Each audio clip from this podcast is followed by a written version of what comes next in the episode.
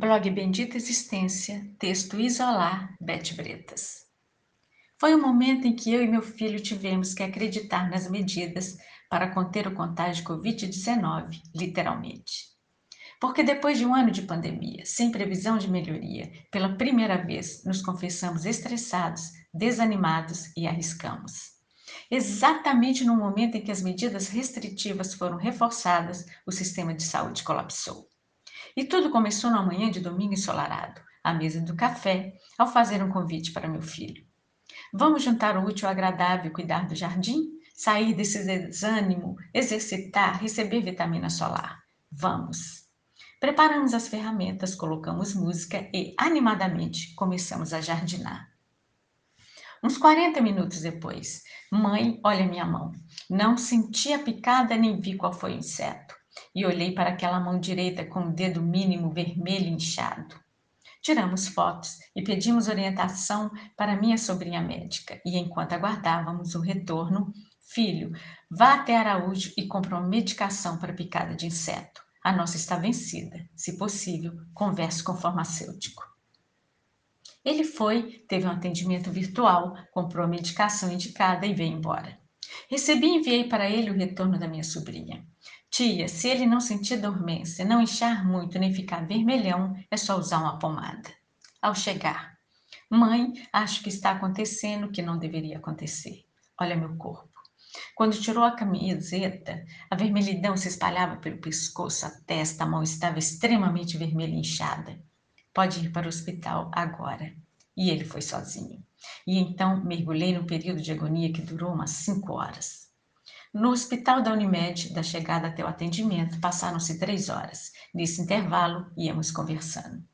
Filho, está demorando. Procure por um funcionário, explique seu caso, mostre a reação do seu corpo.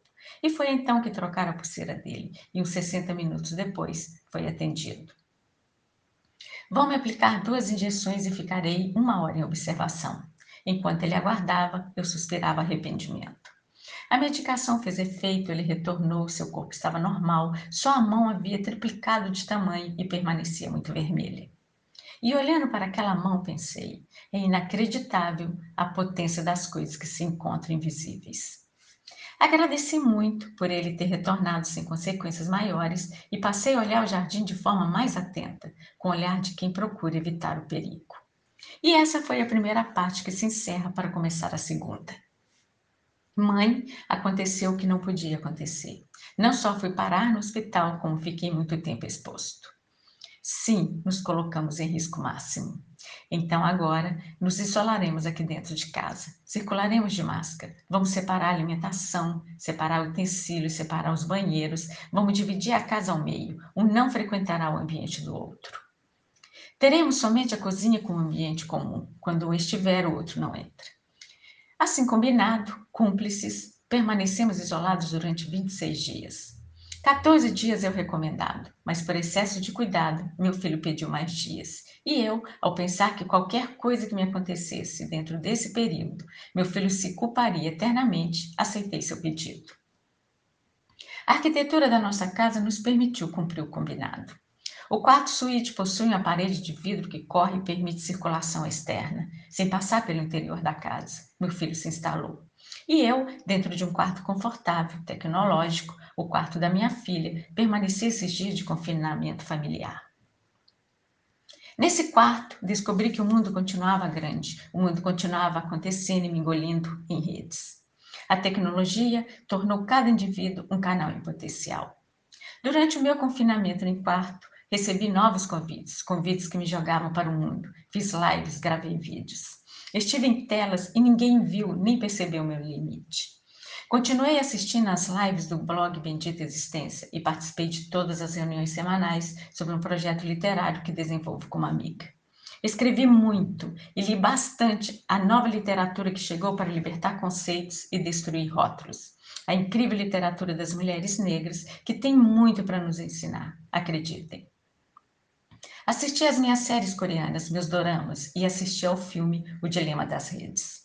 Escutar de alguém que faz parte da criação das redes sociais, nos dizer que não libera redes sociais para os próprios filhos antes da adolescência, foi bizarro, como muita coisa que se revelou nessa experiência. O mundo não parou de circular na vida, nem deixou de entrar no quarto. Só depois que a tecnologia inventou o telefone, o telégrafo, a televisão, a internet, foi que se descobriu que o problema de comunicação mais sério era o de perto.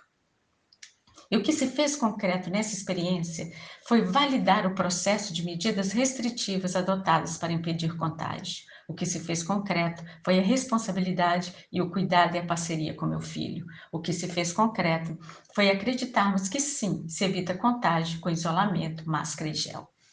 A vida não é perigosa só em tempo de pandemia. A vida sempre foi um eterno risco.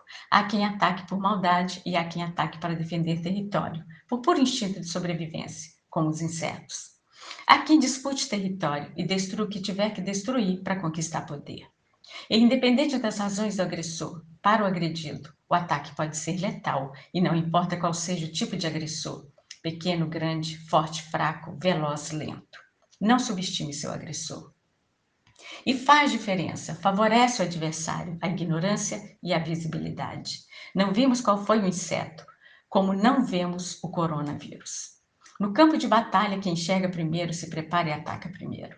E lutar contra o inimigo invisível pode ser tão letal quanto lutar com a insensibilidade, o escárnio e a irresponsabilidade de homens que acreditam que podem fazer o que quiser, pois não se responsabilizam pelos espaços sociais.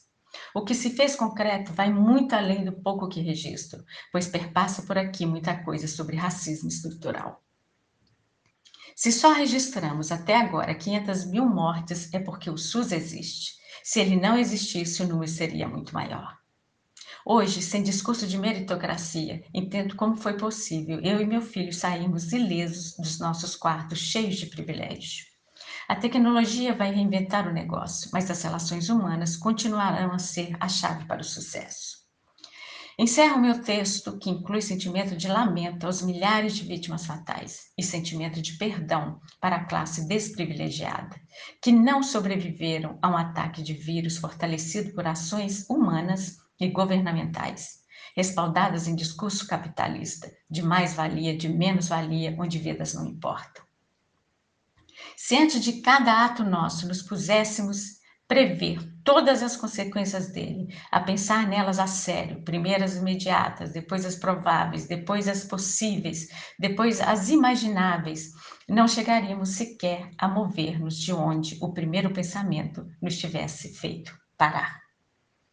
Os bons e os maus resultados dos nossos ditos e obras vão se distribuindo por todos os dias do futuro, incluindo aqueles infindáveis em que já cá não estaremos para poder comprová-lo, para congratular-nos ou pedir perdão.